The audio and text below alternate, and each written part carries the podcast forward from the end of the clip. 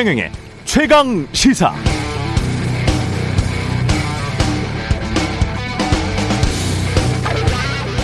네, 이틀 전에는 이런 기사가 많이 나왔었습니다. 후드티에 청바지 김건희 여사 경찰견 끌어안고 찰칵. 김건희 경찰견 끌어안자 지지자들 옷차림이 소탈. 후드티에 슬리퍼 김건희 여사 경찰견 안고 미소. 어제는 관련 속보가 많이 떴습니다. 김건희 슬리퍼 하루 만에 품절 사태. 품절에 놀라고 가격에 또 한 번 놀랐다. 김건희 슬리퍼 폭풍 인기. 벌써 품절됐다. 김건희가 신은 슬리퍼 의외의 가격. 어, 이러다 보면 곧 이런 황당한 기사도 나올 수 있겠다는 합리적 의심이 들죠. 김건희 여사 사진 한 장으로 경제 활성화 앞당기다. 김건희 여사 사진 한 장의 경제 효과. 김건희 여사 사진 한 장이 소상공인 돕는다. 우프지 않습니까?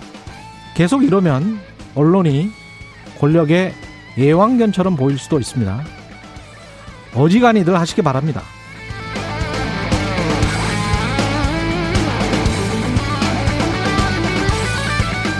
네, 안녕하십니까. 4월 6일 세상에 이익이 되는 방송 최경련의 최강사 출발합니다. 저는 KBS 최경련 기자고요.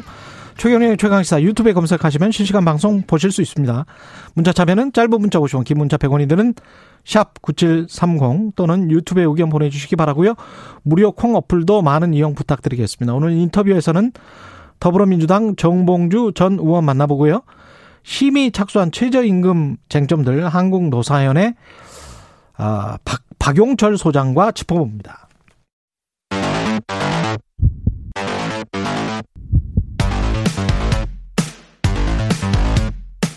오늘 아침 가장 뜨거운 뉴스 뉴스 언박싱 네 뉴스 언박싱 시작합니다. 민동기 기자 김민하 시사평론가 나와 있습니다. 안녕하십니까? 안녕하십니까? 안녕하세요. 예. 어젯밤에는 이런 예. 기사도 떴습니다. 어떤 기사 또 떴어요? 후드티 돌려 입으신다. 아. 김건희 재활용 코디 화제.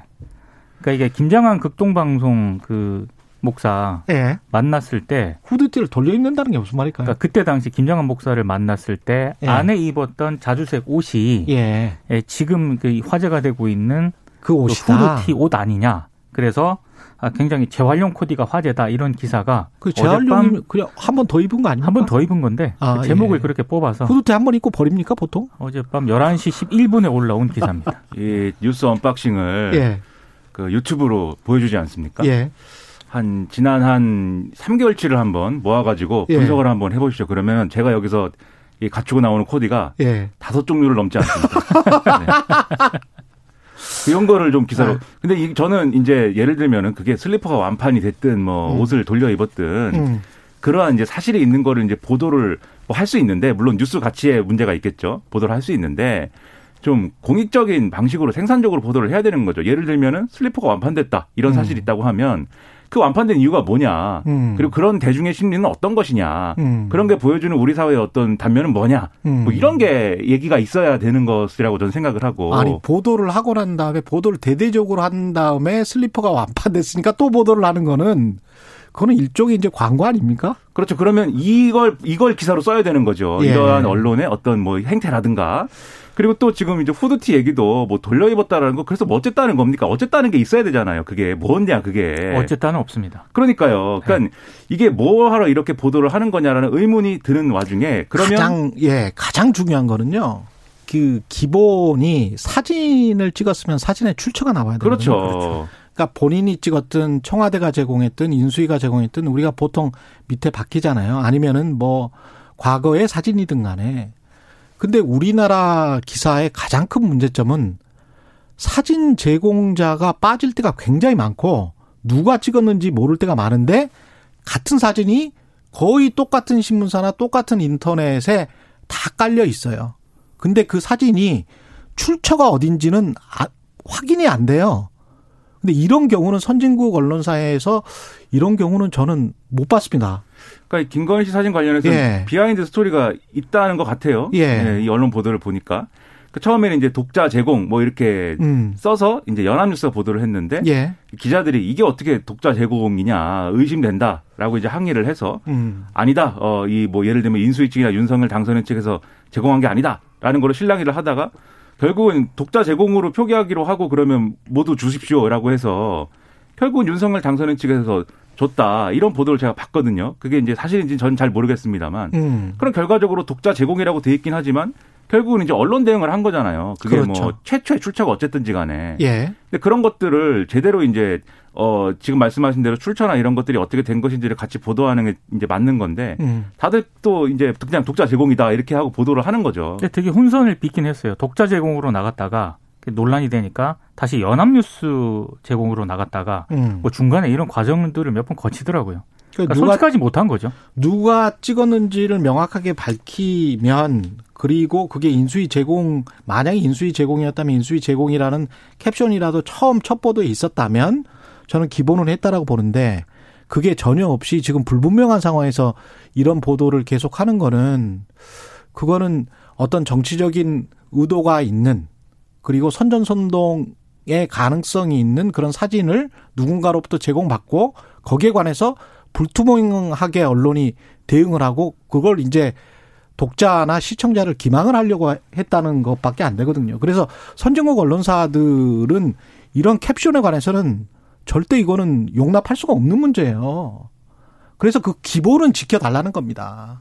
그 기본은. 예. 제가 이 오프닝을 쓴 이유도 그 기본도 없이 그냥 이런 식의 그리고 이런 기사는 잘 안 나오죠, 물론.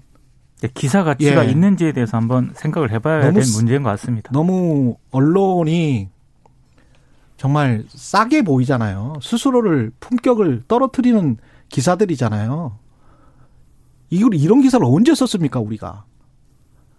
이 정권 바뀔 때마다 그 무슨 초기에 이게 뭐 하는 거죠? 참 매 정권이랑 비슷한 행동들을 해요 초기에.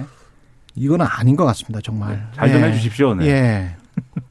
한덕수 총리 후보 고액 로펌 고문료 논란 계속되고 있습니다. 예, 고액의 고문료를 받아온 것과 관련해서요. 어제 윤석열 당선자 쪽에서 어, 그 점 인지하고 있었다. 그런데 지금 난국을 타개할 적임자라고 생각을 해서 인선을 한 것이다. 이제 이렇게 얘기를 했습니다.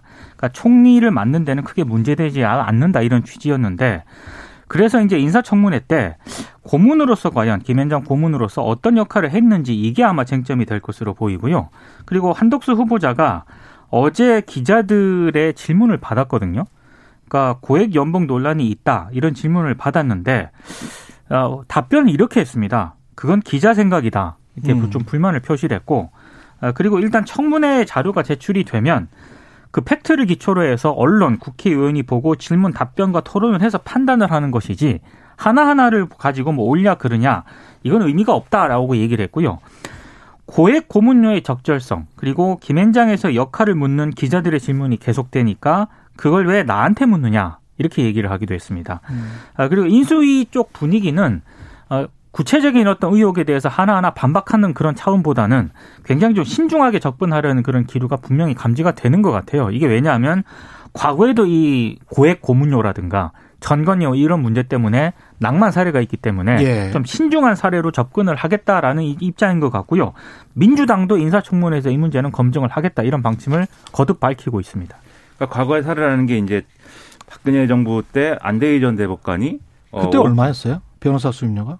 퇴임하고 나서 5개월 동안 16억이다. 네. 5개월 동안 16억? 16억. 그렇죠. 음. 그래가지고 논란이 됐는데 이게 논란이 되니까 그러면 내가 이 받은 수익을 어 기부하겠다 이렇게 얘기를 했는데 그게 또 아 그럼 그러면 돈을 주고 총리직을 사는 거냐 뭐 이렇게 돼가지고 음. 여론이 악화돼가지고 이제 낭만 사례가 있는데 황교안 전 총리도 비슷한 얘기가 있었습니다 그때 이게 어이 십몇 억 대의 어쨌든 수입료를 이제 민간에 있을 때 거의 1년에 걸쳐서 받았다라는 게 이제 논란이 되고 문제가 됐는데 근데 이때는 또 황교안 전 총리가 뭔가 낮은 자세로 이렇게 어, 해명을 하면서 버텼거든요. 그래서 결국 총리가 됐습니다. 음. 그러니까 이런 사례들이 어 이전에도 몇 가지가 있었어요. 그러니까 그래서 권순일 전 대법관도 화천대유로부터 뭐 1억 5천만 원인가 그때 받지 않았었어요? 그렇습니다. 월 뭐 1,500만 원씩 해서 그래서 그런 예. 이제 그거를 또 자폐아 무슨 장애 단체 이쪽에 또 기부를 그때 그때도 이게 문제가 되니까 기부를 한다고 그랬었죠. 네. 그렇죠. 근데 예. 그건 뭐 인사청문회 사안은 아니었으니까 예. 어쨌든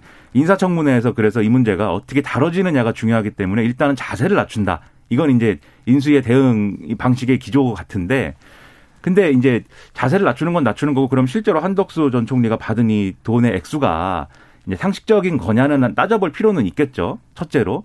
근데 경향신문 기사를 보니까는 뭐 이, 이 나름 이 고문들의 고문 어, 업계가 있나 봅니다. 그래가지고 업계 평균이 뭐 어느 정도인 거냐라고 하는 뭐 그런 대목이 있더라고요. 그 보니까 어, 얼마래요? 김앤장 고문인데 음. 장관급 장관 출신 정도 장관급 이제 전직 공직자이다라고 할 일본은 때는 총리 출신 아닙니까? 그러니까 그렇죠? 근데 이제 장관급 이제 이다 예. 할 때는 음. 월한 4천에서 5천만 원 정도이다. 그럼, 그럼 맞네. 5억. 근데 총리 출신인데 3,500만 원이라고 그러면 큰 건 아니지 않느냐. 아, 그렇죠. 그러니까 이런 분위기니까 예. 아마도 인수위 내부에서는 이게 문제는 실제로는 안 된다라고 생각할 가능성이 높지 않을까. 그 기준점이 제가 봤을 때 국민들하고 다르죠. 그렇죠. 완전히 다른 것 네. 같습니다. 제가 어제 말씀드렸잖아요. 네네. 그들의 삼천- 네. 그들의 세계에서는 이거는 상식이라고. 3,500만 예. 원은 1년 내내 일해야 벌 수 있는 돈인데. 근데 만약에 인사청문회에서 그런 단위의 예. 만약 논의가 오간다. 예. 또 그런 거를 국민들이 본다. 음. 어떻게 생각을 해야 될지 저는 조금 아니 근데 이제 저는 그때도 말씀드렸지만 꼭 돈의 액수가 많고 적고 이거는 이제 국민 감정이고 그건 너무 또 그 일차원적인 해석이라고 보고요. 단지 김앤장이 하는 역할이 공익적인 역할은 아니잖아요. 네. 돈 버는 법무법인이고 그리고 각종 사건이랄지 특히 이제 입법 그다음에 각종 규제 관련해서 전부 컨설팅도 다 해주고 있거든요. 그래서 사실은 김앤장이 이끄는 나라라고 그렇게 생각하는 기자들도 꽤 있습니다. 취재를 해본 기자들은. 근데 그러면 예. 국무총리를 만약에 했을 때요. 그렇죠. 이해충돌 문제가 그 발생할 문제예요. 그렇죠. 가장 중요한 문제는 이해상충의 소지가 굉장히 많고 그게 공공연하게 이제까지 수십 년 동안 이- 그렇게 진행돼 왔었어요. 한덕수 총리 후보자뿐만이 아니고 음. 그래서 그렇게 큰 대형 로펌들이 국회나 정부에 미치는 입김 이거는 어떤 정파를 다 떠나서 그렇죠. 상당히 큽니다. 그렇죠. 예, 그거는 너, 너무나 공공연한 비밀이고 그게 김앤장 또는 각 그 의뢰했던 기업들의 이익으로 돌아가지 않나? 도- 돌아가죠, 음, 당연히. 그렇죠. 그렇죠. 그러니까 지금 한덕수 전 예. 총리의 이 고문료의 어떤 액수의 문제도 있겠지만 예. 그리고 실제로 김앤장 고문으로 했던 역할이 뭐냐 이 구체적인 내용도 있겠지만 결과적으로 총리를 했던 인사가 퇴임 후에 이 민간의 어떤 이익에 복무하는 활동을 여러 가지를 이제 하고 다시 공직에 돌아와서 또 총리를 맡는 것이 이제 이게 어 이해 충돌 아니냐 뭐 큰 틀에서 이런 지적이 있을 수가 있겠고 그러면 굳이 이렇게 이제 인사를 하는 것이 어 이 전체적인 방향이 맞는 거냐 이런 지적이 이제 안 나올 수가 없는 거고요. 그리고 이제 그러다 이런 상황이 뭐 여러 번 여러 번 벌어지다 보니까 뭐 김앤장 공화국이다 뭐 이런 뭐 이런 주제를 다룬 책도 나오고 하는데 예를 그럼요. 들면은 저 같은 사람이 평생 해봐야 뭐 김앤장 고문이 되겠습니까? 또는 김앤장 고문이 뭡니까? 김앤장 변호사를 한번 쓸 수 있을까요, 제가? 그렇지 않잖아요. 근데 지금 이게 여야를 가리지 않고 정파를 가리지 않고 힘 있는 사람들, 있는 사람들은 다 뭐 일하고 나서 퇴임하면 김앤장 고문을 맡고 뭐 이런 거 아니냐 이런 생각을 할 수밖에 없는 거잖아요. 그래서 이런 사회가 맞는 거냐를 한번 인사청문회 계기로 짚어볼 필요가 있겠고 외국의 아, 그렇죠. 외국의 네. 경우에 예를 들면 외국의 경우에도 이제 민간에서 일하다가 뭐 큰 돈을 번 사람이 공직을 맡는 거냐 항상 있는 논란이거든요. 음. 그런데 미국의 경우에 예를 들면 이제 우리나라의 국무총리에 해당하는 뭐 부통령이다 이렇게 했을 때다 부통령을 지냈다. 활동합니다. 그분들. 네. 퇴임하고 나서 어디 기업 고문으로 가거나 뭐 이렇게 하느냐에 대해서 언론 보도를 보니까 그렇지 않다. 그 정도 급의 이제 공직을 지낸 사람은 음. 남은 기간 동안에도 공익적 활동을 주로 하지 사기업에 이렇게 이, 이익에 복무하지 않는다. 이런 이제 기사도 나온단 바- 말이에요. 바이든 대통령 같은 경우에도 부통령 끝나고 이제 퇴임했, 퇴임했 잖아요. 예. 다 공익 활동했습니다. 그리고 사실은 이제 공익활동을 안 한 분들도 있는데 예, 안한 분들이 힐러리 클린턴이랄지 이런 사람들은 이제 강연료로 수십만 달러를 받고 그래서 문제가 안 됐냐고 하면 그것도 미국 언론들이 그렇게 좋게 생각하지는 않고 그렇죠. 미국 국민들도 아유 그냥 그건 너무 심하네. 근데 그렇게 해서 수백만 달러를 벌고 그랬던 거거든요. 클린턴 부부 같은 경우도. 그렇습니다. 어, 그거는 사회적으로도 그렇고 미국같이 자본주의가 발달한 사회에서도 그렇게 좋게 보는 그런 음. 시선은 아닙니다. 그리고 그게 네. 실제로 선거의 주요 쟁점이었어요 또. 예. 그 강연료 받고 뭐 이렇게 한 게. 그렇죠. 예.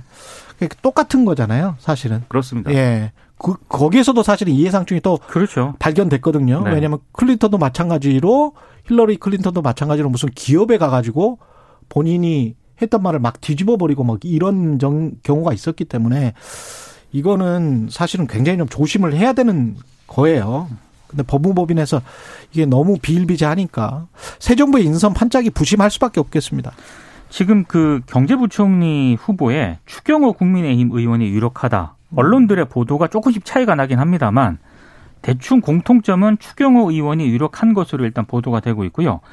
최상목 전 기획재정부 차관도 거론이 되고 있는데 금융위원장으로 지명이 될 가능성이 높다는 게 대- 언론들의 대략적인 분석입니다. 이제 관심의 초점은 대통령 비서실장이 누구냐 아, 이런 건데 어제 일부 언론이 장지원 실장이라는 쪽으로 보도를 했거든요. 근데 이거는 당선자가 직접 부인을 해버렸습니다. 예, 그래서 이건 좀 봐야 될 것 같고요. 그리고 한국경제 같은 경우에는 단독으로 장성민 정부 특보가 비서실장으로 유력하다 이렇게 지금 보도를 하고 있는데 오늘 언론 보도를 또 보니까 약간 좀 유력한 것으로 지금 보도가 정리가 지금 되고 있는 오. 상황입니다. 예. 그렇군요. 이 비서실장 인선 문제는 뭐 앞으로 좀 지켜볼 필요가 있을 것 같고요. 안개 속이에요. 예. 음. 근데 분명한 건 어쨌든 윤석열 당선인이 현역 의원, 장재원 의원에 대해서는 현역 의원인데 이게 말이 되겠느냐 이렇게 얘기했기 때문에 음. 현역 의원 출신은 그럼 아니겠구나. 네, 이런 정도가 가닥에 잡힌 것 같고. 그 다음에 이제 내각과 관련돼서는 지금 이제, 어, 주요 쟁점 중에 하나가 될 것으로 보이는 게 현역 의원들을 차출하는 문제. 지금 한, 어, 네다섯 명 정도는 어쨌든 현역 의원이 맞지 않겠느냐, 장관직을 맞지 않겠느냐라고 하는 분위기인 것 같거든요.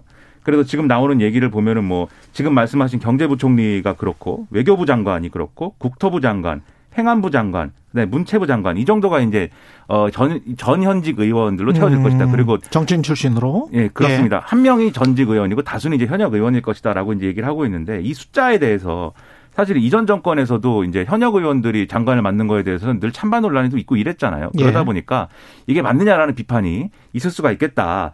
그래서 지금 언론이 또 분석을 해놓은 걸 보면 문재인 정부 일기 때는 어 민주당 출신 정치인 여덟 명이 입각을 했는데 그중에 이제 현역 의원은 다섯 명이었다라는 건데 박근혜 정권에서는 세명이었다 이명박 정권 때는 현역 의원의 초대 내각 참여는 다 배제됐다. 그러니까는 음. 갈수록 이제 의원 현 현직 의원들이 초기에 내각에 들어가는 비율이 높아지고 있는 거잖아요. 예. 근데 이거에 대해서 비판을 많이 했거든요, 국민의힘도. 음. 아마 이제 이렇게 이제 인선을 하고 만약에 한다고 하면은 일각에서는 뭐 내로남불이냐 뭐 이 얘기 또 하겠죠. 근데 뭐 그런 비판보다는 실제로 이게 어떤 효과를 가져올 것이냐 한번 잘 따져서 이 내각의 인선을 해야 되겠습니다. 예.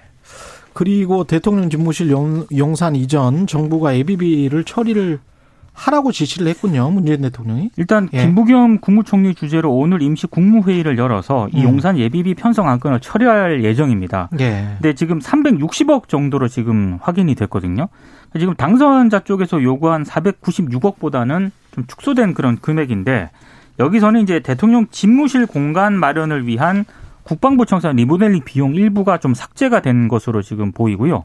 그리고 지금 연합훈련 한미 연합훈련이 지금 이달 말에 예정이 돼 있지 않습니까? 예. 그 종료 이후에 어, 지금 뭐 정부와 인수위 측이 추가로 협의할 예정이긴 합니다만 한미 연합훈련 관련 부서는 일단 훈련 종료 후에 이전하는 쪽으로 실무 협의에 이렇게 의견을 모은 것으로 지금 전해지고 있습니다. 이- 이런저런 시간표를 따져봤을 때 윤 당선자가 5월 10일 취임을 하는데 그 전에 용산 집무실을 가동하기는 현실적으로 좀 어렵지 않느냐라는 그런 전망이 나오고 있고요.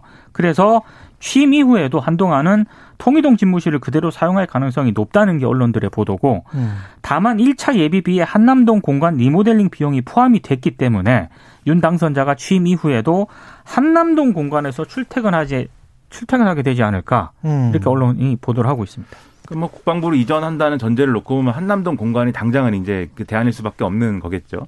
근데 이제 애초에 496억을 이제 제출한 것이고 360억 원을 일단 처리를 하는 건데 이게 사실 어 어제 국무회의에서 어 처리가 어 되지 않겠느냐라고 봤는데 이게 무산되면서 아 그러면 또 이제 어떤 충돌이냐라고 분석을 많이 했는데 근데 이미 이제 이 이전 지난주부터 이제 나온 얘기가 이번 주 안에 어쨌든 늦어도 이번 주 안에 이제 임시국무회의라도 열어가지고 처리하겠다라는 입장이었던 걸로 보도가 많이 됐죠. 실무협의에서 그런 이제 논의를 진행한 걸로. 그래서 어제는 국무회에서 처리 못했지만 이제 오늘 이제 김부겸 총리가 주재하는 임시국무회의 열어가지고 이걸 처리하겠다라고 하는 거니까 이 현 정부가 어쨌든 이 용산 집무실 이전에 대해서 협조하는 모양새를 갖추는 건 또 분명한 이제 흐름입니다. 예. 다만 이제 계속 말씀드리지만 한미 군사훈련을 해야 되기 때문에 음. 거기에 관련돼서 이제 합참 부서에 이제 이동이라든지 어, 공간 조정이라든지 그렇죠. 이런 것들에 이제 문제가 있을 수 있어서 이 부분은 이후에 이제 하는 걸로 하고 일단 가능한 부분부터 이제 처리하겠다라는 거거든요. 그래서 예.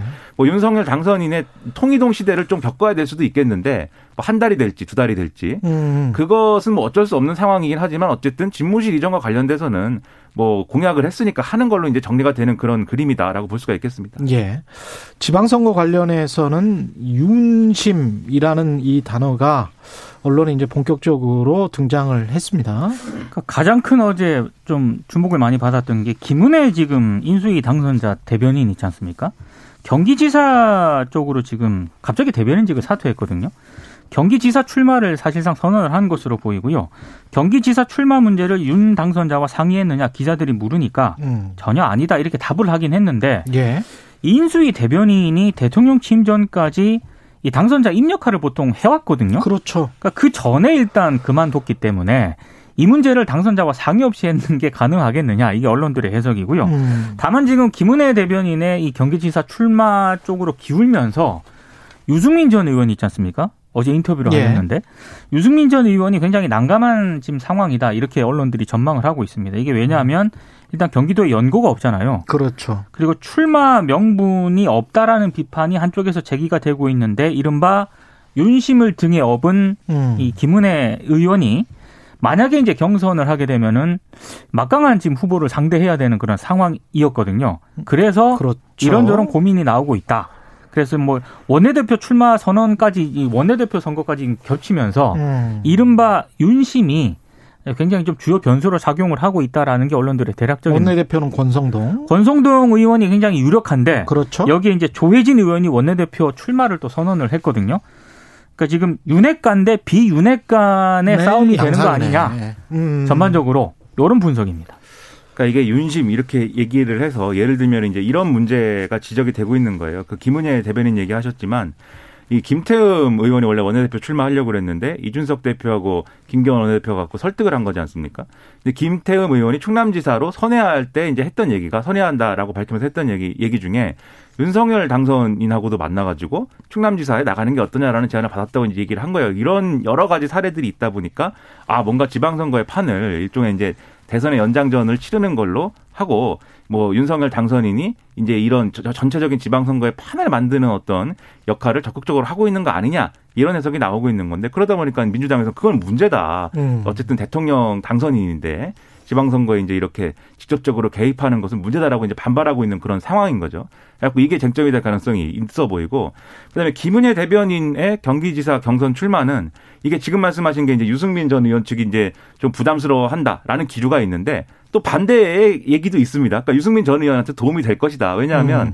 지금 경선을 한다 그러면 유승민 전 의원하고 상대가 심재철 전 국회 부의장, 뭐 함진기 전 의원 약간 약체들의 후보잖아요. 그러면은 경선 치르고 나서 이제 컨벤션 효과라든가 이런 것들이 잘 드러나지 않을 것이다. 그런데 어쨌든 존재감이 있는 인사로 볼 수 있는 그리고 뭐 대장동 저격수 뭐 이런 역할을 하면서 이재명 전 지사를 이제 겨냥해 가지고 대선 때 이제 많은 주장을 했던 음. 이 김은혜 의원하고 경선을 치르면 어쨌든 뭐 나름대로 이제 흥미진진한 승부가 되면서 뭐 이렇게 유승민 전 의원도 좋은 거 아니냐. 유승민 전 의원이 지금 당선자랑 경쟁을 했잖아요. 그랬죠. 그래서 김은혜 의원을 입장이었죠. 출마시키면서 유승민 전 의원을 견제하려는 어떤 그런 의도가 있는 것 아니냐라는 해석도 그럴 있습니다. 수도 있겠네. 네. 그렇죠. 근데 예, 저는 그렇게 어, 볼 수도 있겠습니다. 예. 그렇죠. 근데 저는 이제 이 경선에서 이제 그러면 김은혜 의원이 훨씬 유리한 거냐? 저는 지금 볼 때 그런 상황은 아니라고 보고 음. 그래서 어쨌든 김은혜 의원으로서도 꼭 이제 유승민 전 의원을 꺾지 않더라도 음. 어느 정도 내가 이 정도 이 된다라는 어떤 정치적 체급을 올리는 데는 그러네요. 좋은 이제 소재가 될 수 있고 유승민 전 의원도 본선에 가서의 어떤 그러한 경쟁력에 있어서는 음. 오히려 이제 득이 될 수도 있는 부분 같거든요. 그래서 얼마나 만약에 이긴다면 그렇죠. 예. 얼마나 생산적으로 이제 생- 경선을 치르느냐가 핵심이 될, 거- 되겠죠. 예. 그러면. 민주당은 지금 지방선거 경선 룰 논쟁이 조금 나오고 있는 것 같은데 시간이 없어서 네. 주요 내용만 좀 잠깐 소개를 해주십시오. 권리당은 50% 일반 국민 여론자 50%로 규정이 되어 있는데 예. 어제 민주당 조정식 의원이 국민 참여 경선을 제안을 했습니다. 음. 그러니까 좀 바꾸자는 건데요. 근데 예. 문제는 이 경선 룰 변경이 현실화 될 것인가? 그건 좀 어려울 것 같아요. 일단 비대위가 아, 그냥 간다 이런 음. 입장인데다가 물론 후보들 간 합의가 만약에 이루어진다면은 바뀔 가능성도 있는데 현재로서는 조금 어렵지 않나 이렇게 생각이 듭니다. 약간의 가능성을 논하자면 조정식 의원이 일종의 국민 참여 경선 이런 것들의 확대 이런 거를 논의를 하자라고 네. 이제 얘기를 하고 있는 상황이고 안민석 의원도 조금 이제 지금 당원 투표권의 어떤 확대나 이런 것들이 필요하지 않느냐라고 음. 하는 얘기는 있어서 이런 데서의 접점은 찾아올 수도 있겠는데 저는 가능성이 그렇게 크다는 아닌 것 같습니다. 알겠습니다. 뉴스 unboxing 민동기 기자 김민아 평론가였습니다. 고맙습니다. 고맙습니다. KBS 일라디오 최경영의 최강시사 듣고 계신 지금 시각 7시 45분입니다.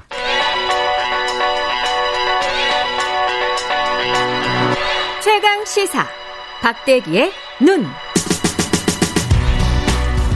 네, 박대기에는 KBS 박대기 기자 나와 있습니다. 네, 안녕하십니까? 안녕하십니까. 오늘은 수만 엔터테인먼트, SM 엔터테인먼트의 소액 주주 운동인데, 네. 어, 이게 상당히 재밌네요. 아, 내용 예. 자체가. 이게 지금 주주총회에서 소액 주주들이 승리했다? 네, 그렇습니다. 예. 지난달 31일 날 SM 엔터테인먼트 주주총회가 있었는데요.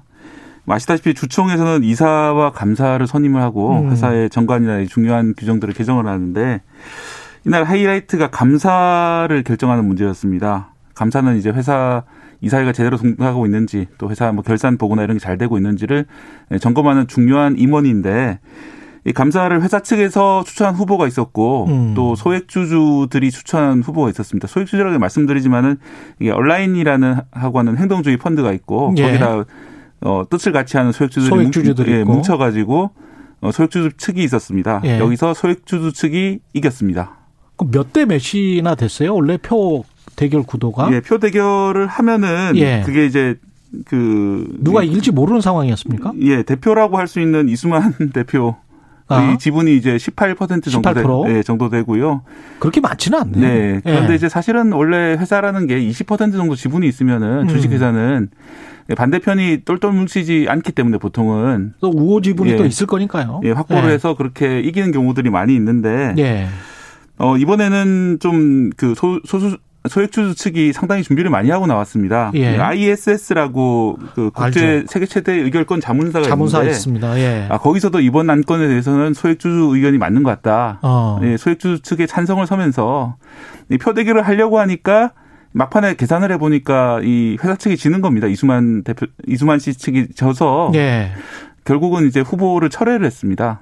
여기가 골드만삭스인지 JP 모건인지 잘 기억이 안 나는데 하여간 거기에 자회사예요. ISS가. 네. 예. 근데 세계 최대 의결권 자문사죠. 네. 그러니까 주주들에게 어떠 당신들이 어떻게 투표하면 좋을 것 같다. 네, 이걸 이제 공고해 주는 예, 회사입니다. 그래서 자- 하고 이제 실제로 펀드나 이런 곳에서 예. 이 ISS라든지 다른 자문기관의 이제 자문을 받아가지고 음. 의결권 행사하게 되는데 음. 그런 주주들이 보기에는 이 회사 측 감사보다 이 소액주주 측 감사가 낫다. 어, 이 경우에는 소액주주 측 말을 들어야 되겠다. 이렇게 해서 결론이 난 겁니다. 예. 그러면 이 왜 독자적 감사를 후보로 내세운 건가요? 뭔가 회사에 문제가 있었던 겁니까? 예, SM 엔터테인먼트 하면 어떻게 생각하고 계신가요? 엔터테인먼트 회사 이수만 회장. 예. 우리나라 첫 번째 성공한 엔터테인먼트 회사 예, 뭐 이렇게 K-팝의 예, 상징처럼 그렇죠. 보이고 예. H.O.T.나 S.S.부터 시작해서 소녀시대, 음. 동방신기, 엑소 그리고 레드벨벳까지 최근에 예. 뭐 국내 최고 정상급의 그런 엔터테인먼트 회사인데 예, 상장한 지도 20년 가까이 됐습니다. 그쵸. 그런데 한 번도 배당을 한 적이 없습니다. 에? 배당을 아- 안 했어요? 예, 그동안 뭐 이득, 이익이 없었던 것도 아닌데. 이익 많이 그러니까, 났을 텐데. 네, 그러니까 이 왜 이익을 배당하지 않았냐 음. 이게 문제가 되는데 지난해 같은 경우에도 영업이익이 675억 원이거든요. 예. 지난해 저 IMF로 아, IMF가 아니고 죄송합니다. 예. 저희 코로나 때문에 힘들었던 그런 때인데도 675억 원의 이익이 났는데 음. 이 중에서 240억 원의 비용을 어, 라이크 기획이라는 회사 용역비를 240억 원을 지불을 합니다. 용역비로 네. 라이크 기획. 예, 라이크 기획이라는 회사가 사실은 근데 이수만 씨의 개인 회사입니다. 아. 그러니까 이수만 씨의 개인 회사로 이 회사가 240억 원을 지불을 하고요. 예, 이게 경영학에서 tunneling이라고 하는 거를 한 거네요. 그런 걸로 의심이 되는 그런 예. 상황이고요. 이게 사실 과거로부터 한 1,500억 원 정도를 1,500억 라이크 원. 예, 라이크 기획에 계속 갔어요. 1,500억이. 예, 프로듀싱 비용으로 이제 가고요. 실제로 이제 이수만 씨가 프로듀싱 능력이 있으니까 회사 측 설명을 이렇습니다. 음. 그 회사의 발전을 위해서는 이수만 씨 개인 회사에 어 계속해서 이 비용을 지불해서 프로듀싱을 받는 것이 회사의 발전 또 이제 키우고 있는 아이돌 그룹의 발전에 서 필요하다 이렇게 해서 지불이 된 건데 음. 이 주주들 입장에서 볼 때는 이렇게 많은 비용을 어 대주주의 개인 회사에 지불하는 게 맞냐 그렇죠. 말씀하신 대로 터널링 아니냐 이런 의심이 있을 수가 있고요. 이익을 빼돌린 거죠. 그리고 회사의 말을 고지고대로 믿는다고 하더라도 그 많은 프로듀싱 회사 중에서 꼭 이 회사에만 전적으로 그렇게 그동안에 1,500억을 지급할 필요가 있었을까? 네. 다른 많은 회사들과 경쟁을 해서 예. 그래서 지불을 해서 뭐 더 좋은 스타를 키우고 더 좋게 프로듀싱을 하는 게 낫지 않나? 뭐 이런 판단도 할 수 있는 거 아니에요? 네, 그런 판단도 가능하고 또는 네. 이제 합병을 차라리 하라. 음. 왜냐하면 SM 엔터테인먼트는 그 이수만 씨가 대주주로 있는 회사고 그리고 라이크 기획이라는 회사는 이수만 씨 개인 회사라면은 두 개를 합병을 해라. 그렇죠. 그렇게 하는 것이 어, 정상적인 지배 구조가 아니냐. 예. 이렇게 해서 논란이 사실은 과거부터 많이 됐던 사안인데요. 음. 그런데 앞서 말씀드렸다시피 그 지분을 100%가 아니라 10, 18%, 18%밖에 19% 없고. 가지고 있다 하더라도 어, 충분히 우호 지분을 이용해서 마치 100%를 내가 다 가진 것처럼 이 사회 전체를 자신의 편으로 꾸릴 수 있었기 때문에 그동안은 별 문제가 안 됐었는데 음. 소액주주의 승리라고 부르는 것은 처음으로 이제 그런 어, 자기 편으로만 이사회 감사를 구성하는 것을 어, 저지를 했기 때문에 소액주주의 승리라고 불리고 있습니다. 이게 라이크 기획과 뭐 계약을 해지하거나 뭐 그러지는 않겠죠, 당장. 예, 당장 지금 뭐 승리라고 거창하게 제가 말씀드렸습니다만 겨우 감사 한 명이 예. 그렇죠. 소액주주 측이 임명이 된 거거든요. 어. 예, 그렇기 때문에 이 감사가 모든 걸 결정할 수 있는 것은 아니고 단지 과거처럼 그렇게 거액의 계약을 소액주주들한테 제대로 이제 설명하지 못하면서 하지 않도록 음. 견제를 할, 하는 역할을 할 수 있습니다. 그런 것 때문에 그렇죠. 어 그런 거라도 좀 의미가 있지 않느냐. 그래서 주가도 당시에 좀 상승을 하고 했었습니다. 가령 뭐 이수만 씨 개인의 역량이 뛰어난 거는 사실이지만 수많은 또 뛰어난 음악인들이 있단 말이죠. 네. 예, 그 사람들에게 골고루 프로듀싱을 하는 게 SM 엔터테인먼트라는 그 회사 자체에는 이익이 될 수도 있는 거 아니에요. 예, 우리나라에서는 그 회사와 대주주를 동일시하는 경우들이 있지만 네. 절대 그렇지 예, 않습니다. 사실은 이제 지분 20%도 안 되는 그런 것이기 때문에 예. 다른 일반 그 소액주주들의 이익도 보호해야 된다는 것이 이번 사건의 그리고 이게 개인 회사가. 아니고 상장된 회사 아니에요. 네. 상장됐다는 거는 개인 주주들에게 돈을 그 자본금으로 받아가지고 회사를 발전해서 키운 건데 그러면 그 주주들도 그 정도의 참여는 할 수 있는 거죠. 네, 그렇습니다. 특히 20년 동안 배당이 안 됐다는 문제가 상당히 그런데 이제 그렇죠. 앞으로 좀 올해부터 이제 배당을 시작을 했고요. 음. 앞으로는 좀 배당 같은 게 늘지 않을까 이런 기대를 하는 어, 좀 견제가. 될 것 같습니다. 4419님, 눈비 맞고, 눈 맞고 오죠. 예, 눈 맞고 방송하시던 그 박대기 기자인가요? 흐흐흐 하셨는데, 그 박대기 기자 맞습니다.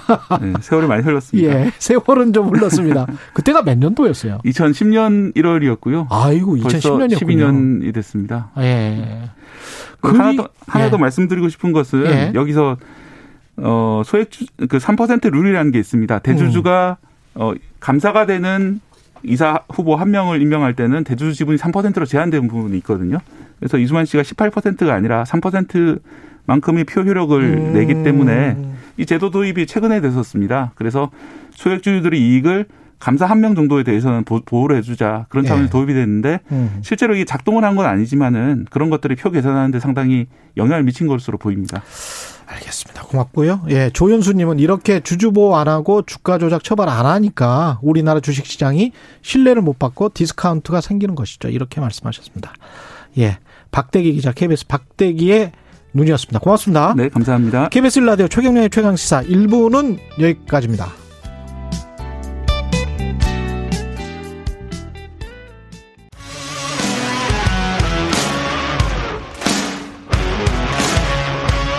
오늘 하루 이슈의 중심 최경영의 최강 시사.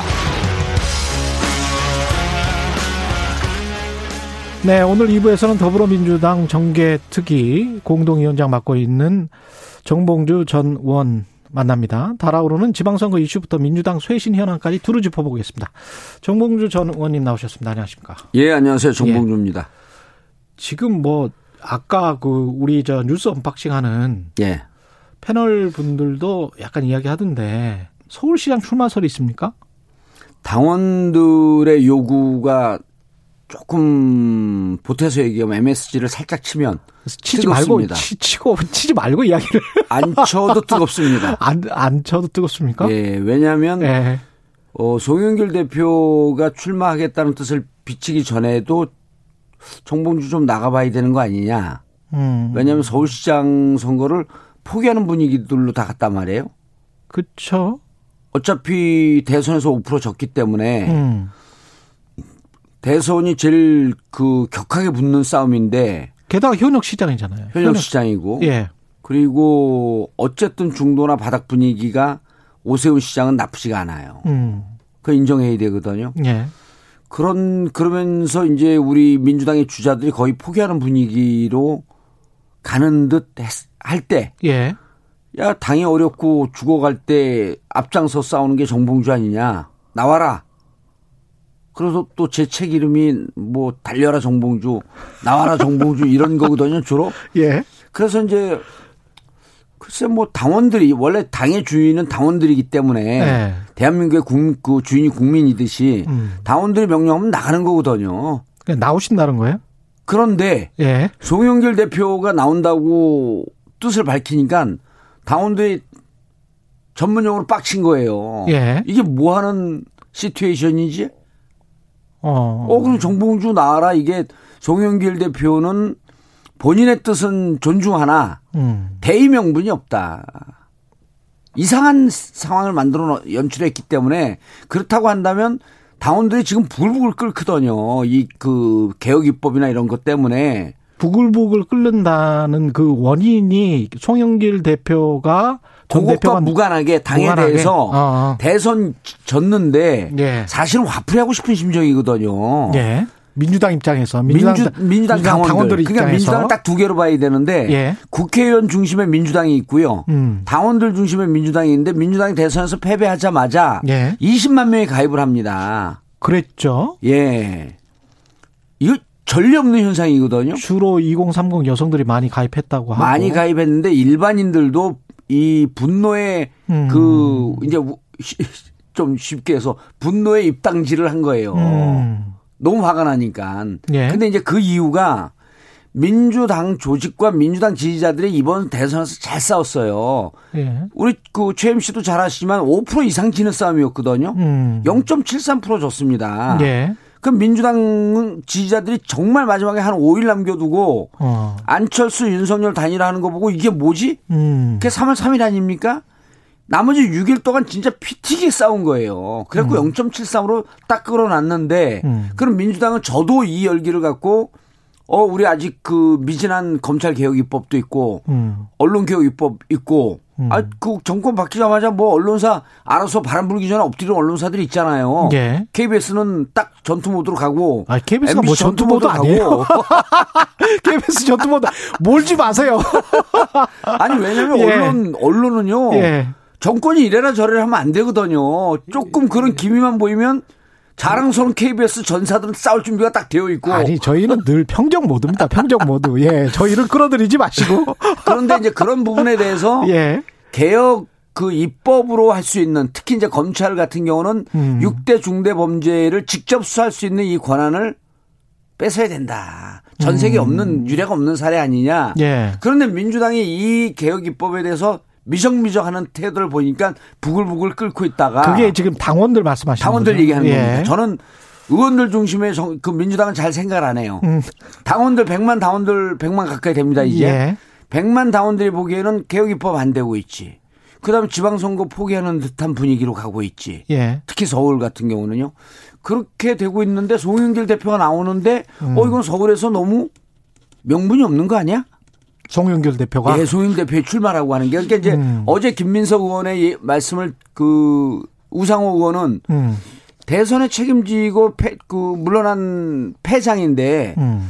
다시 서울시장 나가겠다라고 하는 게 이게 당원들이 서- 국민들이 선, 선뜻 납득이 안 된다. 예. 김민석 의원은 어제 뭐라고 말씀을 하셨냐면 하산하자 그러더니 혼자 등산했다. 어. 하산하자고 다 바- 부- 바- 분위기 잡아놓고 음. 혼자 등산하는 꼴이 뭐냐 이게 음. 세계들 비판한 거죠. 다 절친이거든요. 예. 송영길 대표의 절친인데 절친일수록 바로 얘기해야 된다라고 하면서 세게 얘기한 거예요 두 분이. 아. 근데 당원들은 어 당원들 중에 뭐 소영길 출마에 대해서 박수를 보내는 분들도 있지만 어 이거 좀 이상한 상황이다라고 하는 그런 분들이 정봉주 출전해라. 음. 왜? 지금은 후보가 필요할 때가 아니라 음. 힐링맨이 필요할 때다. 지금은 전투 모드를 갖고 있는 전투사가 필요할 때다. 음. 평시가 아니다. 그럼 또 전시에는 전투사가 나오는 거 아니에요? 그러니까 가장 최전방, 예. 가장 강력한 만렙 전투 모드. 예. 정봉주가 출격을 준비하고 있는 중이죠. 출결을 준비하고 있는 중이라고 말씀하지 마시고 예. 여기에서 이제 AB 후보로 나서겠다 이런 말씀을 하시는 거예요? 선언하시는 거예요? 제가 KBS 유도할 땐 발끈하시더니 왜 저는 유도합니까? 출격을 준비 중이다. 저는 이제 예. 그 대한민국의 이쪽 저쪽 간을 보는 정치인으로 유명한 분이 안철수, 간철수라 그러지 않습니까? 예. 안철수를 뛰어넘는 간을 보는 새로운 정치인이 나타났으니 간봉주라고 불러주십시오. 지금 간을 그, 보겠습니다. 예, 민주당 상황이 되게 궁금한 게 경선 룰 가지고도 지금 이야기를 분명히 경기도에서 하고 있단 말이죠. 조종식 의원도 예. 이재명 대선 후보 선출했던 선거인단 구성, 직접 투표 방식의 국민 참여 경선 이렇게 해서 뭐 붐을 일으켜야 되는 거 아니냐 뭐 이런 이야기를 하고 있고 근데 이제 비대위 쪽이랄지 지도부 쪽에서는 그냥 과거에 했던 대로 하자. 당규에는 세 가지 옵션을 줬어요. 예. 그, 그 중에 하나입니다. 조정식 의원이 주장하는 게그 아. 중에 하나인데, 어, 저런 경우는 조직력은 세고 예. 본인의 지지율이 낮은 경우에는 저런 주장을 할, 할 수가 있습니다. 음. 조정식 의원이 지지율이 지금 제일 낮잖아요. 예. 한3% 4% 왔다 갔다 하니까 이길 수 있는 본인의 방법이고 본인의 상당히 구민주당 스타일의 조직력들이 거기 붙어 있거든요. 근데 지금 당원들이 경선 룰 갖고 또 후보들 경선 룰 갖고 별로 이렇게 크게 붙어 있지 않습니다. 음. 근데 어제 조홍천 의원은 그런 말씀을 하셨어요. 비대위원 중에 한 명이고 예. 지도부 중에 한 명이니까 지금 검찰 개혁이나 언론 개혁보다도 지금 가장 시급한 거는 대선 직전에 약속했던 정치 경제 그 중에서 이제 기초의원 중대선거구제 예. 그런 어떤 정치 개혁을 하면서 자기를 버리는 모습을 민주당이 해야 되는 것 아닌가. 예. 그게 먼저 앞서야 되는 것 아닌가. 근데 지금 검찰 개혁이나 정치 개혁 아니 검찰 개혁이랄지 언론 개혁 언론개혁이요? 이야기 하기는 정치 선거 앞두고 좀 무리다. 뭐 음. 이런 뉘앙스가 있었거든요. 그 172명 의원인데요. 예.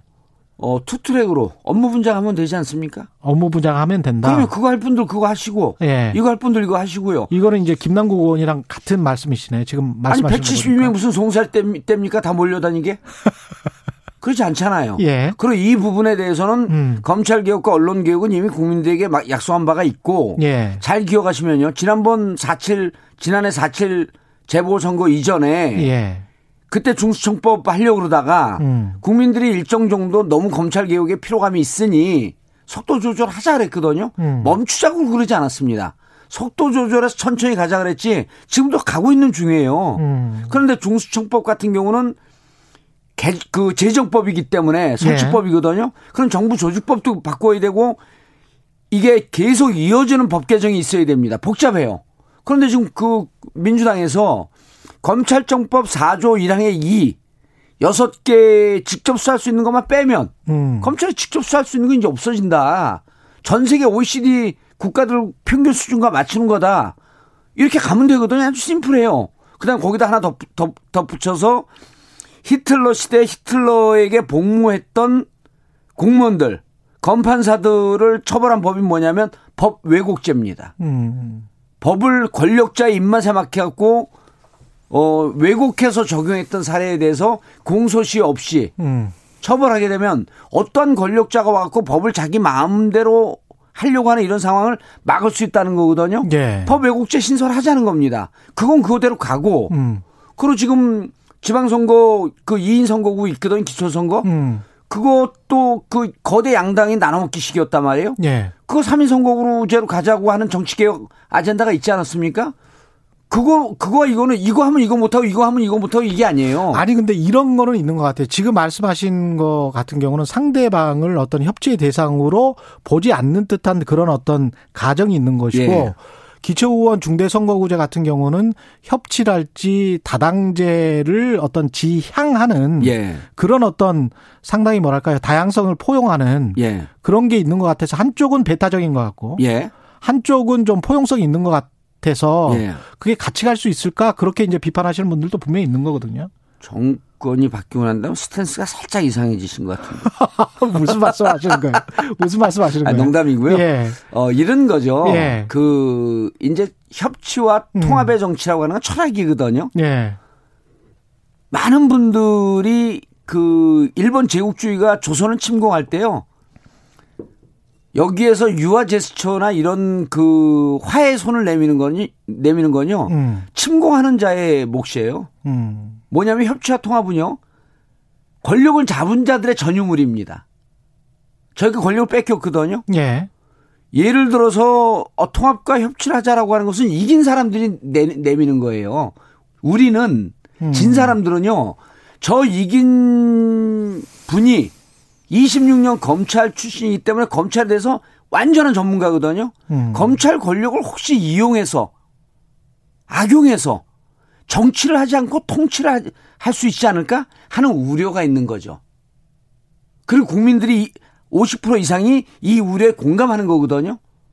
그럼 검찰이 무소불위의 권력을 갖고 있다가 일정 정도 힘을 뺐는데 음. 아직도 보세요. 6대 중대 범죄가 뭐가 있냐면요. 공직자, 선거, 경제, 부패, 방위산업, 자연재해, 대한민국의 국지관 범죄는 다 들어가 있습니다. 자, 알겠는데 예. 지금 시간이 별로 없어서 그러면 예. 그동안에 180석 가까이를 가지고 있었을 때 빨리 하든지 예. 그러면 지금 그렇게 계속 그러, 그거를 주장을 한다면 예. 검찰개혁과 언론개혁과 관련된 입법을 계속 주장을 한다면 예. 그러면 뭐 지방선거 전에 하든지 뭔가 마- 결정을 해서 실행을 맞습니다. 해야 되는데 맞습니다. 지금 안에서 논란만 이- 벌어지고 지- 지난번에 서울시장 재보궐선거 직전에 그 패배한 다음에도 예. 똑같은 논쟁을 지금 했거든요. 예. 그럼 1년 동안 지금 민주당은 한 게 뭐예요? 없으니까 당원들이 민주당 의원 중심의 민주당이 부글부글 끓고 있는 겁니다. 그래서 어제도요. 예. 의총을 하는데 이 문제를 해결하려고 했는데 예. 내부에서 이견이 많으니까 의총 못 했거든요. 예.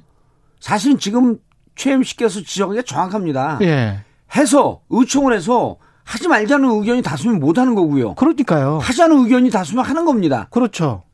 근데 왜 결정을 하지 않고 매일 논란만 지난 1년여 동안 1년이 뭡니까? 지금 한 그걸 2년, 전문 용어로 결정 경 장애론자들입니다. 예, 2년 3년 동안 뭐 아무 결정을 그러니까 못 했던 지지하고 거 있는. 민주당 그 지지자들이나 당원들이 짜증이 나는 겁니다. 근데 그 지지자들이 지금 지지자들도 서로 간에 의견이 나뉘어진 거 아니냐는 거죠. 제가 그 질문 드리는 거는 그럼 간단합니다. 예. 전체 당원들에게 투표를 해보면 됩니다. 아, 투표를 하라. 그게 이제 투표를 하기 전에 예. 의원들이 대의 정치 민주주의이기 때문에? 의총에서 견해를 보게 되면 당원들의 의, 의지일 것이다. 그런데 당원들은 어제 의- 의총 열었잖아요. 의총 열어 연기가 됐죠. 예. 예, 결론은 못 내렸어요. 그러니까. 그래서 이 부분에 대해서 예. 만약에 의총을 내리는 게 부담스럽다고 한다면 예. 전당원 투표를 해갖고 물어보면 됩니다.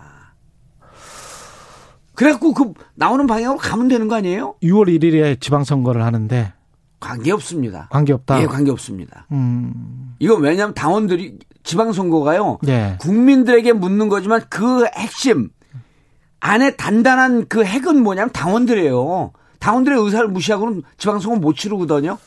그래서 이러한 방향도 당원들에게 묻고 가는 게 맞다. 예. 민주당 안에서도 왜 졌는지에 관해서 의견이 너무 분분한 것 같아서 특히 이제 오늘 한국일보 인터뷰 보니까 김영춘 전 의원이 예. 그런 말씀을 하셨더라고요. 그 거대 담론에 호응을 해주는 어, 호응해서 표를 주는 유권자 없다. 예. 생활 정치의 시대가 도래했다. 예. 공정 이슈도 개인의 기회와 이익이 부당하게 침해당하는 그런 불공정에 대한 거부감. 예. 그러니까 생활 정치라는 그렇죠. 거죠. 예. 다 그러니까 청년들도 마찬가지고 그러면 예. 그걸 그걸 통해서 지금 민주당 이런 이런 지적 내부의 지적 예. 지금 은퇴하시는 분의 이런 고언이랄지 이런 것들을 듣고 혁신하고 쇄신하는 게 먼저지 않나. 아니 그러니까 two track 양 three track으로 가려는 거예요 제 얘기는. 음. 그건 그거대로 하고요. 예. 172명의 민주당 역량이 막강해요. 그럼 한 축은 이쪽으로 가고 그런데 방향을 잡기가 그거에 대해서 너무 반대가 높다 그럼 못 하는 거거든요. 여기에서의 이재명 그 상임 고문의 역할이 있습니까? 지금은 저는 이재명 상임 고문을 참전시키면 안 된다고 봅니다. 이미 전투에서 졌기 때문에 내상이 심하거든요. 예. 근데 이 부분에 대해서 의견이 분분한 부분에 대해서 끼어들어서 이쪽 저쪽에 손을 들어주기가 쉽지 않습니다. 그래서 저는 참전시키는 게 지방선거의 경선 와중에도 참가하면 안 되고 음. 그리고 이런 당의 논란은 국회의원들이 이 논란을 잘 해결하고 하라고 뽑아준 거거든요. 예. 국회의원들이 결정해야죠. 음. 결정 못하게 되면요. 그것도 무능입니다. 결정 장애죠. 음. 결정 장애 있는 정당에 누가 표를 줍니까? 알겠습니다. 지금 현재 지방선거는 제가 외부에서 보기에는 예. 대통령 선거보다 훨씬 더 불리할 것 같아요. 불리하죠. 예. 예. 이, 이 상황에서 다시 한번 여쭤보는데 예. 서울시장 그 예비 후보로서의 역할을 하시겠다는 예. 서울은 예. 이길 확률이 더 높습니다. 왜 그러냐면요. 음. 지금 국힘 지지자들 중에서 음. 투표장에 나오겠다라고 하는 분들이 60% 정도 나와요. 예. 그러면 대선 때는 한 80%가 넘었거든요. 일단 20%가 줄었습니다. 왜? 심판이 끝났으니까. 어. 정권이 교체가 됐잖아요. 예. 정권 교체라고 하는 필사적인 요구가 해결이 됐어요. 그럼 만족감이 이미 있는 거죠. 근데 민주당 지지자들에게 물어봤더니 정권 교, 이 투표장에 나오겠다는 게 40%밖에 안 돼요. 예. 완전히 와해가 됐죠. 그런데 누군가가 민주당 후보가 어 아니야. 당신들이 투표하면 민주당이 할 수 있고 서울이 바뀔 수 있어. 요런 가능성을 줘서 지금은 투표장에 누가 더 많이 나올 수 있게끔 견인하는 힘이 누가 더 강하냐예요. 예. 근데 지금 국힘은 아무리 견인을 해도 이미 심판이 끝났기 때문에 60%못 넘어갑니다. 근데 민주당에는요. 음. 다시 한번 해보고 우리가 졌지만 음. 서울이 중심이니까 서울에서 견제할 수 있는 충분한 우리의 길이 있다라고 하는 것을 누군가가 추동할 수 있다고 한다면 음. 80% 나오겠다고 하면 이기는 거예요. 마지막으로 예. 인수위와 윤석열 당선자 이제 대통령이 될 거 아닙니까? 예. 그 거기에 대한 이제 스탠스가 민주당 내에서도 좀 갈리는 것 같아요. 예. 그러니까 협치를 하면서 좀 그래도 될 것은 또 긍정적으로 되게 해야 예. 그래서 그래야 이제 국민의 신임을 받는다 야당으로서도 예, 예. 그런 어 분들이 있는 반면 예. 정봉주 전 의원님은 약간 좀 생각이 다르신 것 같은데. 아니 그러니까 통합과 협치는 예. 그 이긴 사람의 전유물이라니까요. 예. 우리가 진 사람이 통합을 하자고 손을 내미는 게 아니에요. 이긴 자가 통합을 하자고 손을 내미는데 MB 사면 복권은요. 아 그쪽에서 먼저 손을 내밀어야 그러면 된다. 아니 그 통합 철- 이 정책 기본 ABC입니다. 음. 근데 MB 사면 복권 사면 하자고 제일 먼저 인수위가 던졌거든요. 예. MB 사면은 국민 통합이 아니라요. 보수 대단결입니다. 음. 그럼 민주당과 통합하기 위해서 뭘 던져야 되냐면요. MB 사면도 중요하지만 김경수 정경심 사면 하- 당신들이 아파하고 있는 부분 아니냐 거기가. 예. 그러면 MB 사면과 두, 그런 부- 분들에 대한 이 제안을 하겠다. 예. 이게 통합의 정신이거든요. 근데 그, 그분들 얘기 안 합니다. 그 다음에 검찰총장이요? 거치 표명해라. 이거 통합 정신 아니거든요. 음. 근데 그쪽에서 통합의 뜻이 없는데 진자가 통합을 하자? 협- 협치를 하자? 이분들은 통합 철학을 잘못 배운 분들이죠. 알겠습니다. 아우, 시간이 다 돼서 예, 뭔가 여기까지. 좀, 한, 좀 답답한 듯이 한숨을 쉬는데. 예, 아니, 아니, 그건 아니고. 아니, 시간이 그래도 이슈 오도독만큼 충분치가 않으니까. 예, 지금 민주당은 강함이 필요하고 민주당 정체성이 무엇인가를 음. 지금 되돌아봐야 될 때예요. 왜냐하면 알겠습니다. 당원들이 흩어지고 있거든요. 예. 음, 당원들을 뭉치고 난 다음에 그 다음에 우리가 조금 더 충성도가 낮은 당원들을 끌어들이고 그 다음에 중도를 끌어들이고 하는데 음. 우리 핵심 당원들이 실망하고 좌절하면서 흩어지고 있단 말이에요. 예. 이럴 때는 우리의 정체성 높은 이 일서부터 해나가는 거죠. 알겠습니다. 더불어민주당 정계특위 공동위원장 그리고 서울시장 예비 후보를 고민하고 있는 정봉주 전 의원이었습니다. 고맙습니다. 예, 감사합니다. 예. 오늘 하루 이슈의 중심. 당신의 아침을 책임지는 직격 인터뷰. 여러분은 지금 KBS 1라디오 최경영의 최강 시사와 함께하고 계십니다. 네, 윤석열 정부 출범 이후 결정될 첫 최저임금에 대한 심의가 어제부터 시작됐는데요. 인상률, 차등 적용 문제를 두고 노동계와 경영계가 대립하고 있습니다. 최저임금 인상 관련 쟁점 박용철 한국노동사회연구소장에게 들어보겠습니다. 안녕하세요. 안녕하세요. 예. 최저임금안이 이게 노사정 이렇게 회의에서 그 결정이 되죠? 예, 예, 노사 공익입니다. 공익. 노사 공익, 노사 공익 예, 예. 맞습니다.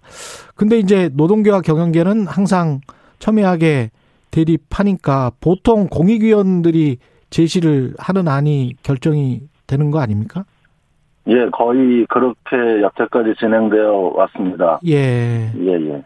지금 저 최저임금 고시하는 기한이 8월 5일로 정해졌으니까 아직 뭐 시간은 좀 있는 것 같은데 이번에는 어떻게 예상을 하세요? 아, 그 심의 말씀이시죠? 예, 심의요. 예.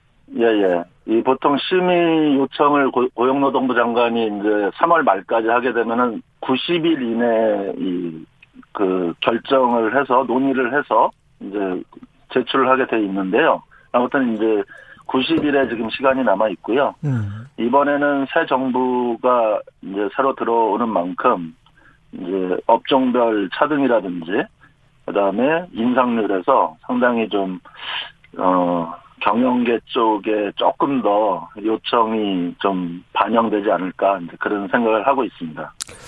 그 최저임금 심의 가장 큰 관심사가 이제 인상률인데 17년에 문재인 정부 출범했을 때가 6,470원, 현재 최저임금이 9,160원.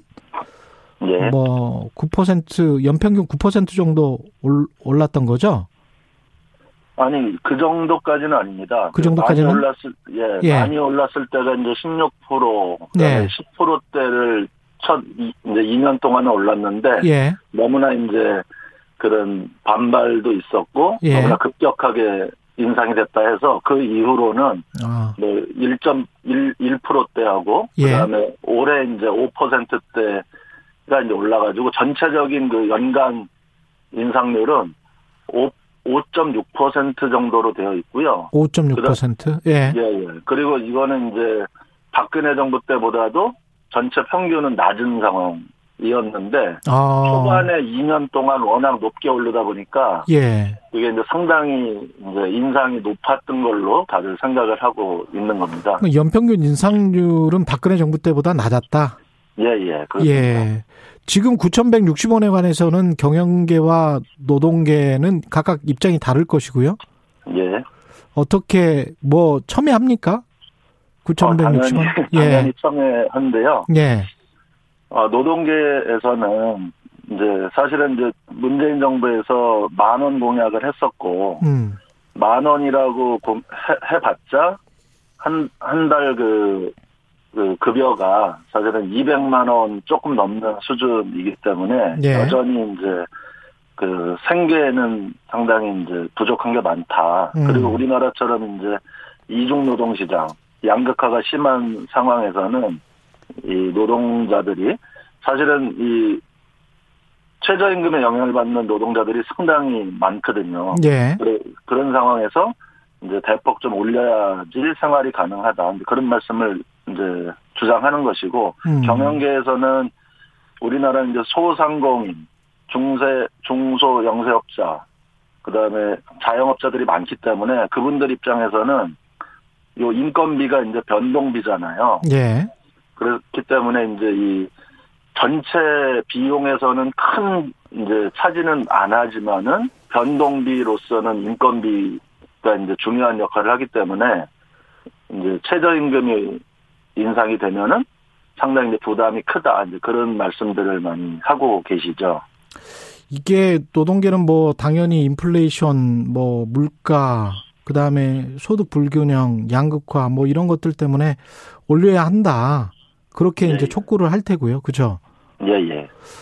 어느 정도나 올려야 된다라고 생각합니까? 노동계는 보통? 그거는 지금 뭐 한국노총이나 민주노총 에서 이제 약간 다르긴 한데 예.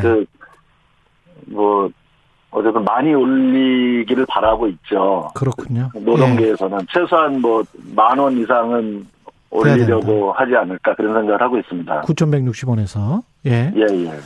그 이게 지금 차등 적용 가지고도 지금 논란이 있고요. 인수위에서도 약간 좀 어, 여러 가지 이야기들이 나오고 있는 것 같습니다. 지역별, 업종별 최저임금 차등 적용을 당선자도 언급을 했기 때문에 예. 여기에 관해서는 어떻게 생각하세요? 차등 적용과 관련해서는? 예, 예. 지역별로는 사실은 우리나라 같은 경우 상당히 뭐 나라도 이렇게 넓은 데도 아니고 예. 그리고 이 차등 적용의 의도가 더 낮은 그런 최저임금을 적용하기 위한 그런 의도기 때문에 음. 더 그렇다면 낮은 금액을 받는 그런 측면에서는 상당히 좀 문제가 있다고 보여지고요. 지역별은 예. 예, 지역별은 그렇습니다. 그리고 지역별은 최저임금법에도 규정이 되어 있질 않아요. 아. 근데 예. 이 업종별, 업종별 차등 적용은 사업별로 이제 차등해서 적용할 수 있다라는 최저임금법의 규정이 나와 있기는 한데 예. 사실은 업종 이 최저임금이라는 이 제도의 목적과 취지는 음. 그야말로 이 노동자들, 국민들한테 최저의 기준으로 이것만큼은 보장을 해줘야 된다는 그런 취지이기 때문에 업종별은 그 최저임금보다는 더 이제 고려해서 이제 지급을 하는 게 맞다고 생각을 하고요. 음. 실제로 그것을 적용하는 나라가 이제 일본인데 예. 일본 같은 경우는 50여 개의 광역 단체가 있어서 이제 그 지역별로 다르게 공지를 합니다. 아. 하지만 하지만은 업종별 최저임금은 그 지역별 최저임금보다 무조건 높게 설정을 하게 되어 있어요. 그렇군요. 그리고 우리나라도 시중 노임 단가라든지 업종별로 필요한 것들은 이미 고지를 하는데 음. 그게 다 최저임금 이상의 금액으로 현실적으로나 그런 어떤 그 취지상으로나 이게 높게 다들 책정이 되어 있죠. 그러니까 지역별로 물가가 그렇게 차이가 나지 않는다. 한국 같은 경우는 그리고 이제 기본적인 소득은 해야 하- 하도록 만드는 게 이게 최저 임금의 취지인데 거기에 맞추려면 이게 업종별 차등 적용을 하는 게 이게 맞는가? 특히 낮출 낮출 게 뻔한데 이런 말씀이시네요. 예, 예. 음.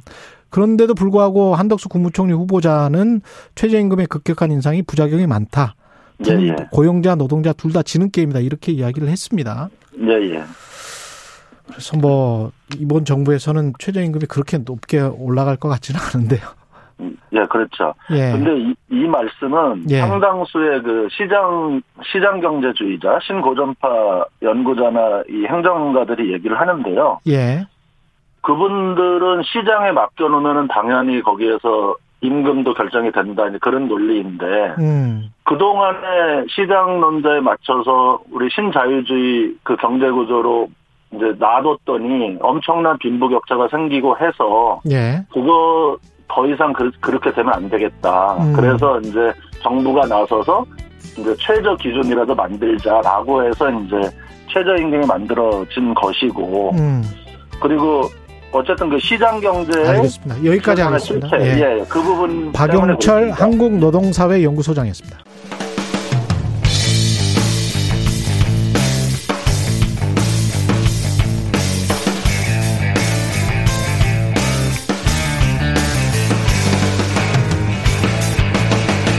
최경영의 최강 시사.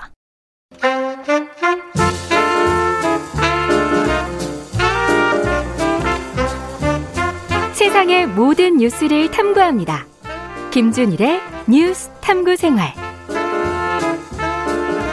네, 화제가 되는 이슈를 깊이 있게 파헤쳐보는 뉴스 탐구 생활. 세상 모든 것이 궁금한 남자 김준일 뉴스톱 대표 나와 계십니다. 안녕하십니까? 안녕하세요.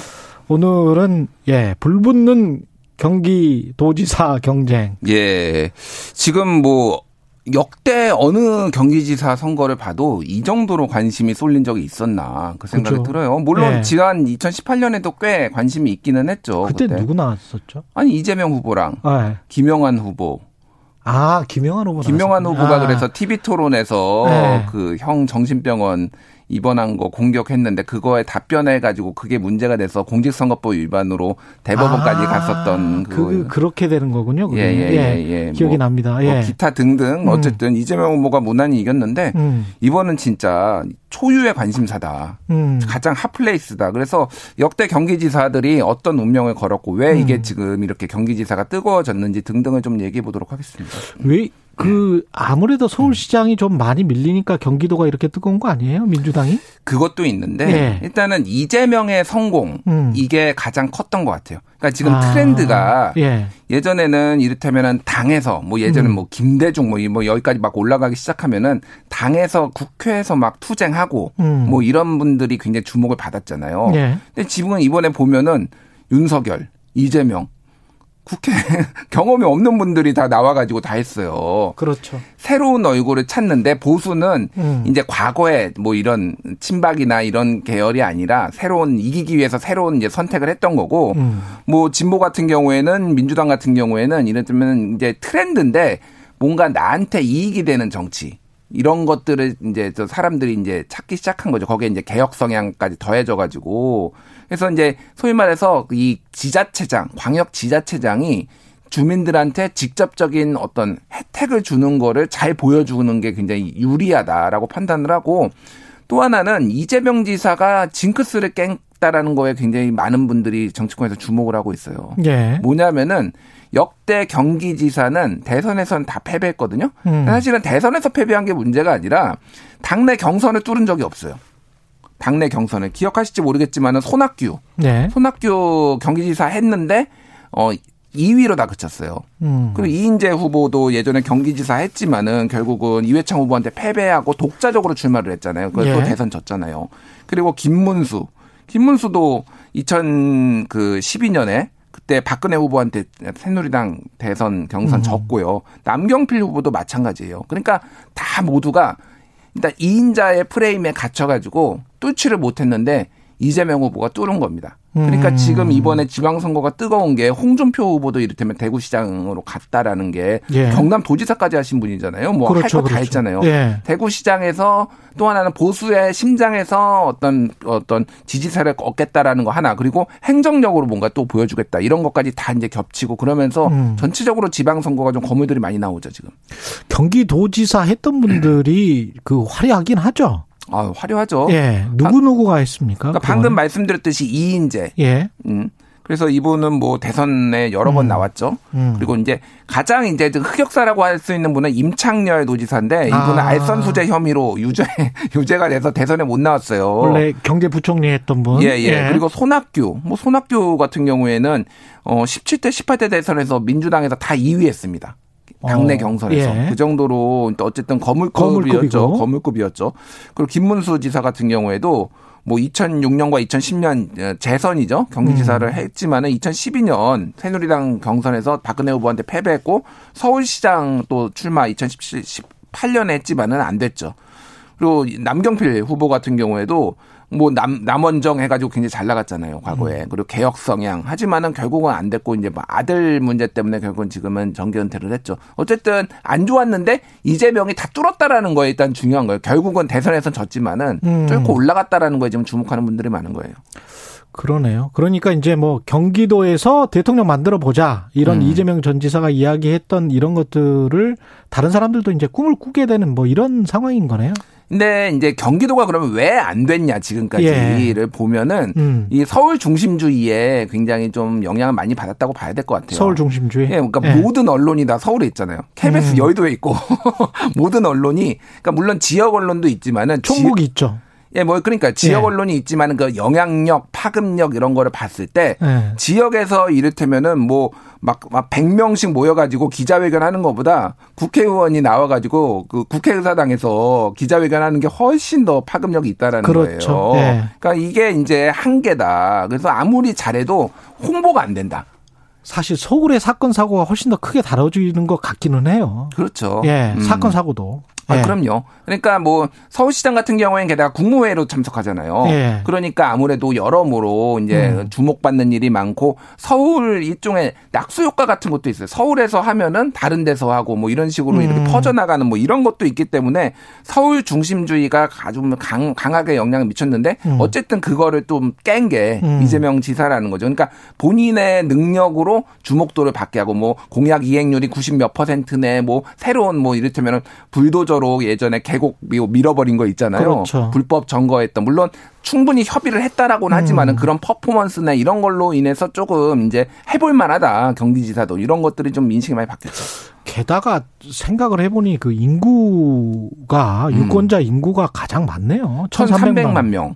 그러니까 기억하실지 네. 모르겠지만 한 10여 년 전만 해도 음. 서울하고 경기하고 비슷했어요. 천만, 천만 명, 천만. 천만, 아, 천만. 그렇지. 근데 이제는 벌써 1,300만 명. 경기는 점점 커지고 있습니다, 지금. 서울은 900만 명대로 지금 쪼그라들었고. 서울은 인구가 지금 유출되고 있어요. 그렇죠. 그리고 늙어가고 있습니다. 예. 왜냐면은 집값이 너무 올라가지고 2030이 여기에서 살기가 힘들어요. 그러니까 들어올 수가 없지. 예, 들어올 예. 수가 없고 전세나 월세로 살아야 되는데 전체적으로 음. 보면 어쨌든 소폭 감소에 인구 구성도 늙어가고 있는데 경기도는 역동성이 매우 크다. 그래서 여기는 사실은 북쪽에는 또 국경도 마- 아, 국경이래 이제 휴전선도 아, 말을 조심해야 돼요. 이거 보수 진영에서 싫어합니다. 국경이라고 얘기하면 휴전선도 북한을 인정을 해버리는 거도 있잖아. 그거는 안 되죠. 아, 예. 예. 우리 헌법을 무시하는 거야. 아, 죄송합니다. 뭐, 예. 예. 휴전선도 있고 그러니까 예. 국방도 있고 이를테면은 뭐 산업단지도 있고 그러니까 할 수 있는 게 정말 많다. 음. 그러니까 어쨌든 능력을 보여주려면 굉장히 좋은 자리다 이렇게 볼 수가 있겠죠.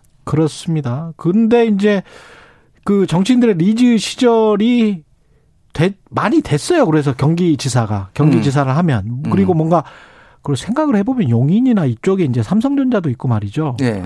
성남 저기 판교 쪽으로 가면 IT 기업들 즐비하고 예. 그러면 세수도 많을 수밖에 없을 것 같고 아, 그럼요. 뭐, 이 세, 각종 이슈가 많이 있을 수밖에 없는 경제적으로도 그렇고 음. 인구도 그렇고 그러네요, 진짜. 그러니까 예. 말씀드렸듯이 경기는 점점점 커지고 있어요. 지금 음. 전국의 지자체 중에 경기만큼 인구가 빨리 늘고 경제 성장률이 높은 데가 없습니다. 예. 그런 거는 굉장히 장점. 왜냐하면은 치적으로 만들기가 너무 좋은 거예요. 그런 것들. 여기 지금 경기도가 경기도청이 어디 있습니까? 수원에 있죠. 수원에 있죠. 예, 예. 이 도청이랄지 관사터 가지고 혹시 여기도 무슨 소문이 있습니까?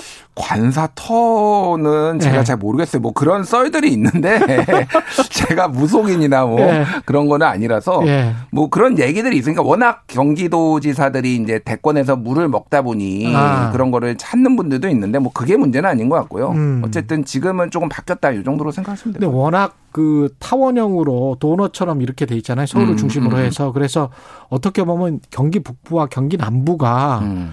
전혀 다른 생활권이다. 그렇죠. 리고 경제적으로도 상당히 좀 경기 남부가 좀 상대적으로 잘 살고 예. 그쪽에서 세금도 훨씬 더 많이 거치고 기업들도 집중돼 있고 음. 그다음에 경기 북부는 또 휴전선 근처라서 굉장히 음. 안보 불안도 있고 다른 어떤 정치적인 이슈도 있고 그래서 음. 이런 것들이 그 경기 도지사 선거에도 영향을 많이 미칠 수도 있겠습니다. 그 두 도로 나뉘자, 나누자 뭐 이런 이야기도 분도론. 있었잖아요. 예. 분도하자 이런 이야기도 있었잖아요. 뭐 분도론이 이번 지방선거에서 핵심 이슈는 아닌데 예. 그 얘기는 꾸준히 나오고 있고 예. 추후에 뭐 이를테면 주로 북도 쪽, 경기 북쪽에서 얘기를 하고 있거든요. 소외받고 있다고 그래서 그 그렇지. 게 나올 수는 있는데 음. 쉽지는 않을 것 같고요. 이번에 그 선거에서도 보면은 윤석열 후보가 많이 표를 얻은 데가 음. 이 경기도 외곽 쪽 북쪽부터 해서 동쪽 음.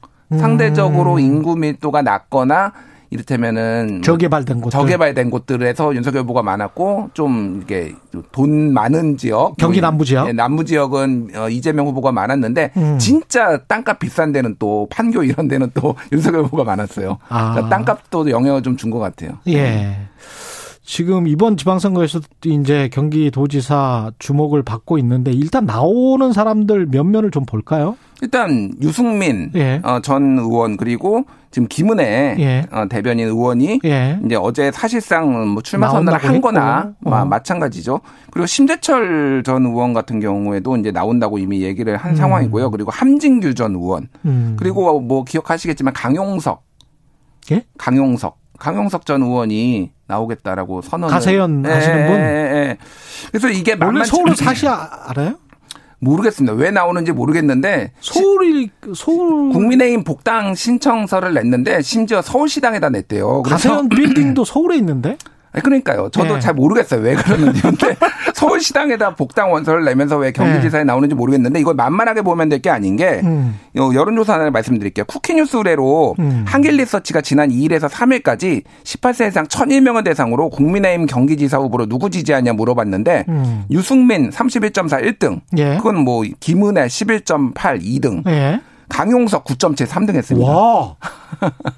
그 심재철 3.5, 함진규 2.1. 그러니까 이게 인지도라는 게 이게 깡패다.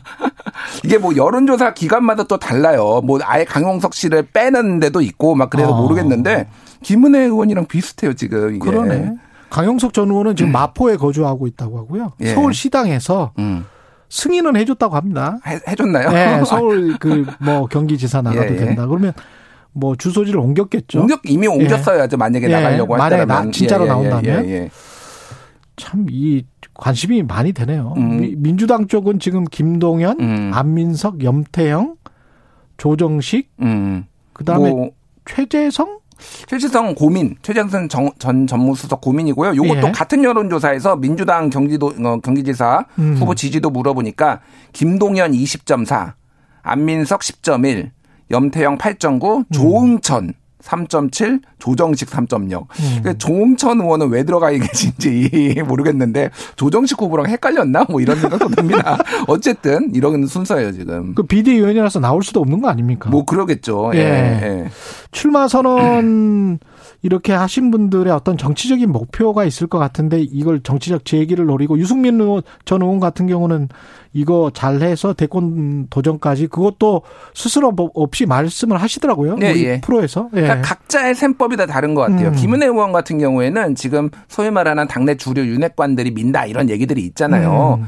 근데 어쨌든 당내 경선을 해야 될 거잖아요. 여기서 음. 흥행몰이 본인의 인지도 높이기. 만약에 지더라도 국회의원직을 내려놓는 건 아니거든요. 그렇지. 당내 경선이니까. 예. 그러면 해볼 만한 거죠.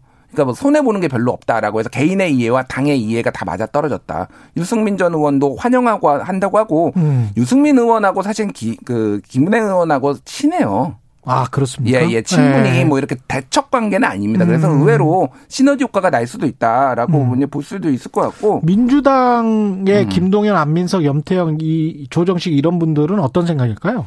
김동연 후보는 뭐 당연히 네. 이재명의 길을 가려고 하는 거겠죠. 아. 경기지사. 근데 나머지 분들도 다 체급을 올리고 안민석이나 조정식 두 분은 오선 의원이잖아요. 그렇죠. 더 이상 하기가 힘듭니다, 사실은 국회의원. 그, 그 지역구에서는 지역구에서는 뭐 3선 이상 초과는 제한한다 이런 얘기까지 민주당에서 그렇지, 나오는데 그렇지. 어. 그러니까 이제 결정을 해야 되는 거고 염태영 전 수원시장 같은 경우에는 당내 친문들이 밀고 있어요 지금 뭐 전해철 뭐 이제 음. 거론되는 걸로는 예. 그래서 이제 그런 식으로 좀 구도가 지금 짜여 짜여 있다라고 봐야 될 것 같아요. 그렇군요. 음. 어떻게 될 것 같습니까? 그 같은 여론조사인데 여야 경기도지사 후보 지지도를 물어봤어요. 음. 예. 민주당 41.6, 국민의힘 44.2. 아. 국민의힘이 더 높아요. 예. 지난 대선 때 지난 대선 때 어. 이재명 고문이 5% 포인트 정도 이겼죠. 5.3이었나 그 정도로 예. 앞섰는데 음. 지금은 민주당이 저 지금 아직 초반이지만 지고 음. 있다라는 거예요. 그러니까 다릅니다. 선거가 달라요. 그래서 그 사람의 개인기가 또 있으니까. 지금 민주당이 굉장히 예. 착각하는 게 0.73%로 졌으니까 음. 해볼 만하다라고 하는데 그렇지 않아요. 지금 바닥 민심. 그리고 지금 또 하나는 아니 지역별로 보면 그때도 12대 7이었잖아. 맞아요. 예. 예, 예. 19개가. 예. 예. 그리고 뭐 인천은 거의 박빙이었고요. 음. 뭐그 차이가 그런 걸로 봤을 때 굉장히 여론이 안 좋고 또 하나는 지금 민주당이 내용이거든요. 예. 그러니까 민주당의 지금 슬로건이 지금 대부분의 후보들 상당수 후보들이 문재인과 이재명을 지킨다가 슬로건이에요.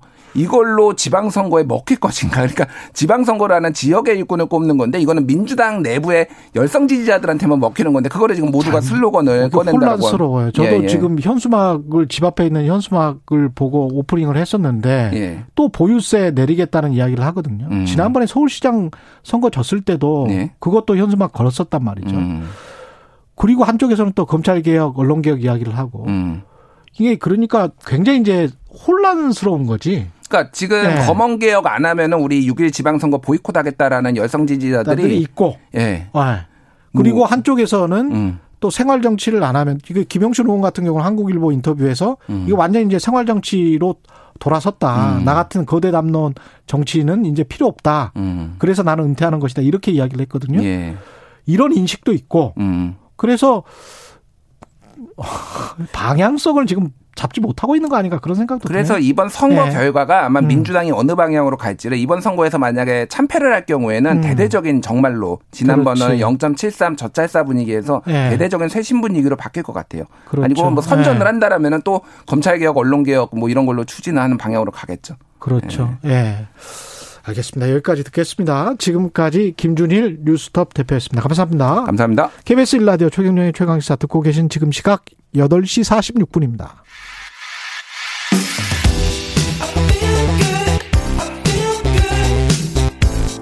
세상에 이익이 되는 방송 최경영의 최강 시사 예, 우리나라 군 국내 기술로 개발한 고체 추진 우주 발사체 시험 발사를 성공시켰는데요. 무기 목적으로 쓰일 가능성은 없다고 일축은 했는데 정의당 김종대 전 의원과 관련 소식 알아보겠습니다. 안녕하세요. 네, 안녕하세요. 예. 고체 추진 우주 발사체 이게 액체 추진도 있고 고체 추진도 있고 그런가 보죠? 네. 그 굉장히 말을 어렵게 한다는 느낌은 좀 받죠. 예.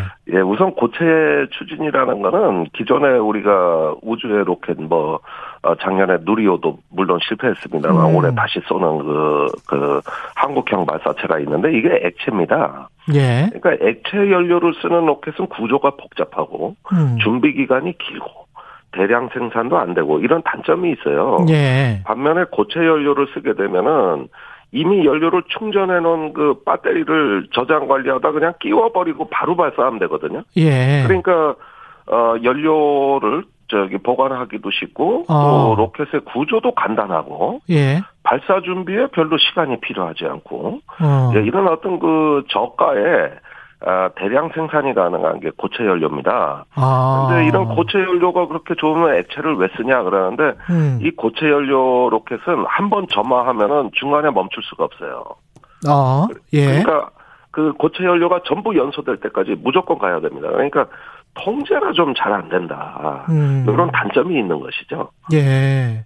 그럼 고체 연료 로 추진되는 거는 이게 탄도 미사일이나 이런 데도 많이 씁니까? 지금 북한이 하고 있는 겁니다. 북한이 이제 ICBM을 그 개발하고 있는데 지금까지는 액체 연료 그 ICBM만 보여줬거든요. 예. 그런데 올해 1월에 북한이 그 발표한 내용을 보면은 어 고체 연료 ICBM도 그 준비하겠다. 음. 그러니까 이걸 고체 발동기라 그래요. 북한식 경우는. 아.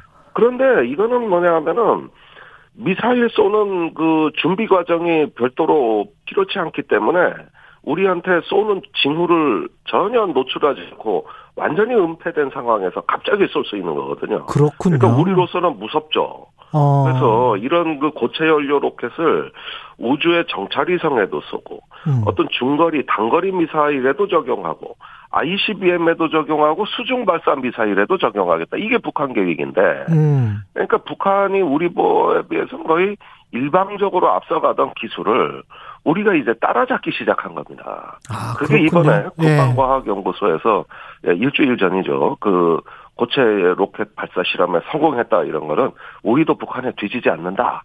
이걸 좀 보여주는 것이죠. 우리는 그러면 당장에 뭐 정찰 위성이랄지 평화적인 목적으로 쓴다고 하겠지만 그걸 가지고 이제 군사력을 좀 더 보강할 그럴 수도 있겠네요. 나중에 보면. 아니 뭐 정찰 위성도 군사 위성이니까 그것도 군사력입니다. 예. 예. 그런데 이게 혹시라도 예. 위성이 아니라 미사일로 쓰일 수 있지 않느냐. 음. 이게 이제 주변국에서 아주 민감하게 바라보는 어, 시선이니까 예. 우리가 그게 아니라는 걸 완곡하게 표현하기 위해서 음. 이건 미사일이 아니라 위성용이다. 그래서 이 고체 연료 로켓을 군사 위성으로 쓰면은 어 한반도 유사시에 이 비상 사태가 선포됐을 때 예. 막그 저기 위성을 수시로 발사해야 되거든요. 아, 그렇군요. 예, 저 저고도에 그 지구 저궤도에 위성을 굉장히 수시로 필요할 때 바로바로 발사할 수 있어야 되는데 예. 이때 이때 고체 연료 로켓이 필요한 거다. 그래서 이거 미사일이 아니라 위성이다. 이렇게 아주 완곡하게 우리가 설명을 하려고 이게 설명이 복잡해진 겁니다, 지금. 지금 미사일 우리가 발사거리 제한이랄지 이런 거는 다 풀렸죠. 예, 예, 작년 5월에 한미 정상회담에서 한미 미사일 협정이 폐기됐기 때문에 예. 지금은 무제한으로 우리가 마음먹은 대로 개발할 수가 있는데요. 예. 근데 한미 간의 제한은 풀렸지만 만약에 우리가 중거리 미사일을 개발한다 그러면은 어, 국제 체제가 MTCR이라고 미사일 수출 통제 제도라는 게 있습니다. 아. 이런 국제 레짐으로 아마 견제가 들어올 거예요. 아. 그러니까 이 부분은 매우 신중해야 됩니다. 이게 주변국을 자극할 수 있으니까요. 그렇군요. 근데 이제 글쎄요, 북한이 저렇게 ICBM도 쏘고 이러는 상황에서 우리도 그래도 이제 뭐 위성 단계나 뭐 이런 쪽으로라도 자꾸 뭔가를 개발을 해야 되지 않을까요? 어떻게 보십니까? 어, 사실은, 이, 미래 군사력이 우리가 이제 집단 위성군, 예. 어, 장차 우주군을 창설하는 단계로 가야 되거든요. 우주군. 예. 우주군이나 또는 우주사령부 창설. 예. 이런 것이 이제 이번에 윤석열 당선자의 대선 공약이 마침, 어, 국가 우주청 신설이고. 예. 그래서 세계적인 우주 경쟁에 뛰어들겠다 했고. 음. 또 군사력의 발전 방향이 이제 그 초소형 지- 군집 위성을 지구 궤도에 먼지처럼 뿌려가지고 아. 이걸 네트워크로 연결하는 어떤 초소형 군집위성 예. 또는 지구 궤도에 한 500kg 정도 되는 어떤 중형 위성을 다수 띄워가지고 한반도를 24시간 관찰하게 되면은 북한이 아무리 은폐된 가운데서 미사일 발사를 한다 하더라도 다 찾아낼 수 있는 거죠. 아. 그래서 이거는 그 장차 한국군의 눈과 귀를 그 제공하는 것이기 때문에 우리 군사력의 핵심 플랫폼입니다. 그런데 그렇군요. 고체 연료 로켓을 발사하면은 음. 지구 저궤도에 그 우리 한국의 군 정찰 위성을 띄울 수 있는 그 기본 인프라가 깔리는 거거든요. 아. 그러니까 이건 엄청나게 중요한 도약이라고 할 수 있는 것이죠. 아, 잘한 거네요. 그 산업용으로도 쓸 수도 있겠습니다. 그러니까 우리나라가 이게 좀 우주 개발이 참 기묘하게 돼 있는 것이 예. 액체 연료 로켓은 과기부 산하의 항공우주연구원이 지금까지 주도하고 예. 고체 연료 미사, 로켓은 국방부 아. 산하의 국방과학연구소가 주도하고 그러면서 제각기 미래를 설계했어요. 예. 근데 향후에 이 로켓 산업이 발전하려면은 하이브리드 로켓 그러니까 1단은 고체 연료로 하고 음. 2단은 우주 궤도에 가서 자세 제어라든가 그 궤도에 안착할 때는 2단 액체 연료 로켓으로 이렇게 하고 어, 예. 이렇게 1단, 2단을 액체 고체 연료를 배합을 해야 상업성이 높아지고 그렇겠습니다. 그, 예, 예. 그 비용 대 효과가 아주 가성비가 좋아지는 거거든요. 예. 그러니까 이- 이렇게 해서 민간 산업이 가야 되는데 이걸 갖다가 항우연하고 국방과학연구소가 제각기 그냥 경쟁을 하면서 분리돼가지고 융합이 안 됐어요. 아. 이 문제를 어, 윤석열 당선자 공약처럼 어떤 국가 우주청을 신설해가지고 음. 통합을 해줘야 그래야 민간 군사 이런 경영 기술이 발전하고 민간이 뛰어드는 말 그대로 new space 시대가 열려서 예. 우리나라에도 우주 산업을 이제 진행할 수 있게 되는 것입니다. 그러네요. 이게 나중에 이제 통신이랄지 자율주행차랄지 뭐 이런 거 산업적으로 생각을 해보니까 굉장히 큰 쓰임새가 있을 것 같은데요. 예, 5G 통신 시대가 열리고요. 예. 이제 스마트 시티 시대가 열리면은 우주 기반의 인터넷 그 또 인공지능이 예. 이제 작동하는 거거든요. 그때 이제 자율주행차가 그 기반 위에서 움직이게 되는 거예요. 그렇죠. 그러니까 이런 게 2030년에는 대세가 됩니다. 어. 그러면은 그런 어떤 스마트 시티 자율주행차에 5G 통신이 가능한 것은 누가 음. 뭐래도 우주라는 인프라를 통해 이루어지는 겁니다. 그렇겠습니다. 그러니까 지금은 우리가 한국형 발사체를 빨리 음. 서둘러 가지고 GPS 독자적인 KPS 위성 항법 체계 음. 또 이제 우주의 5G 우리가 통신에선 전 세계 최첨단이기 때문에 예. 이 통신 인프라를 우주하고 엮어버려야 되는 거거든요. 그렇겠습니다. 예. 그렇게 하면은 우리의 그 우수한 반도체 인공지능 이 통신 체계가 이 우주의 어떤 그 인프라와 융합돼 가지고 음. 우리가 2030년에 이제 중견 강국으로 갈 수가 있는 건데 지금 너무 뒤쳐져 있는 겁니다. 음. 이게 선진국 뒤따라가기 바쁘거든요. 그래서 지금은 우주 산업에 각별하게 전략적인 어떤 자원 투입, 음. 그다음에 국가의 정치 리더십 이런 것들이 다 뒷받침돼야 되는 거죠. 알겠습니다. 예, 오늘 좋은 말씀 많이 들었고요. 정의당 김종대 전 의원이었습니다. 고맙습니다. 네, 감사합니다. 예. 4월 6일 수요일 KBS 일라디오 최경련의 최강 시사였고요. 저는 KBS 최경련 기자였습니다. 내일 아침 7시 20분에 다시 돌아오겠습니다. 고맙습니다.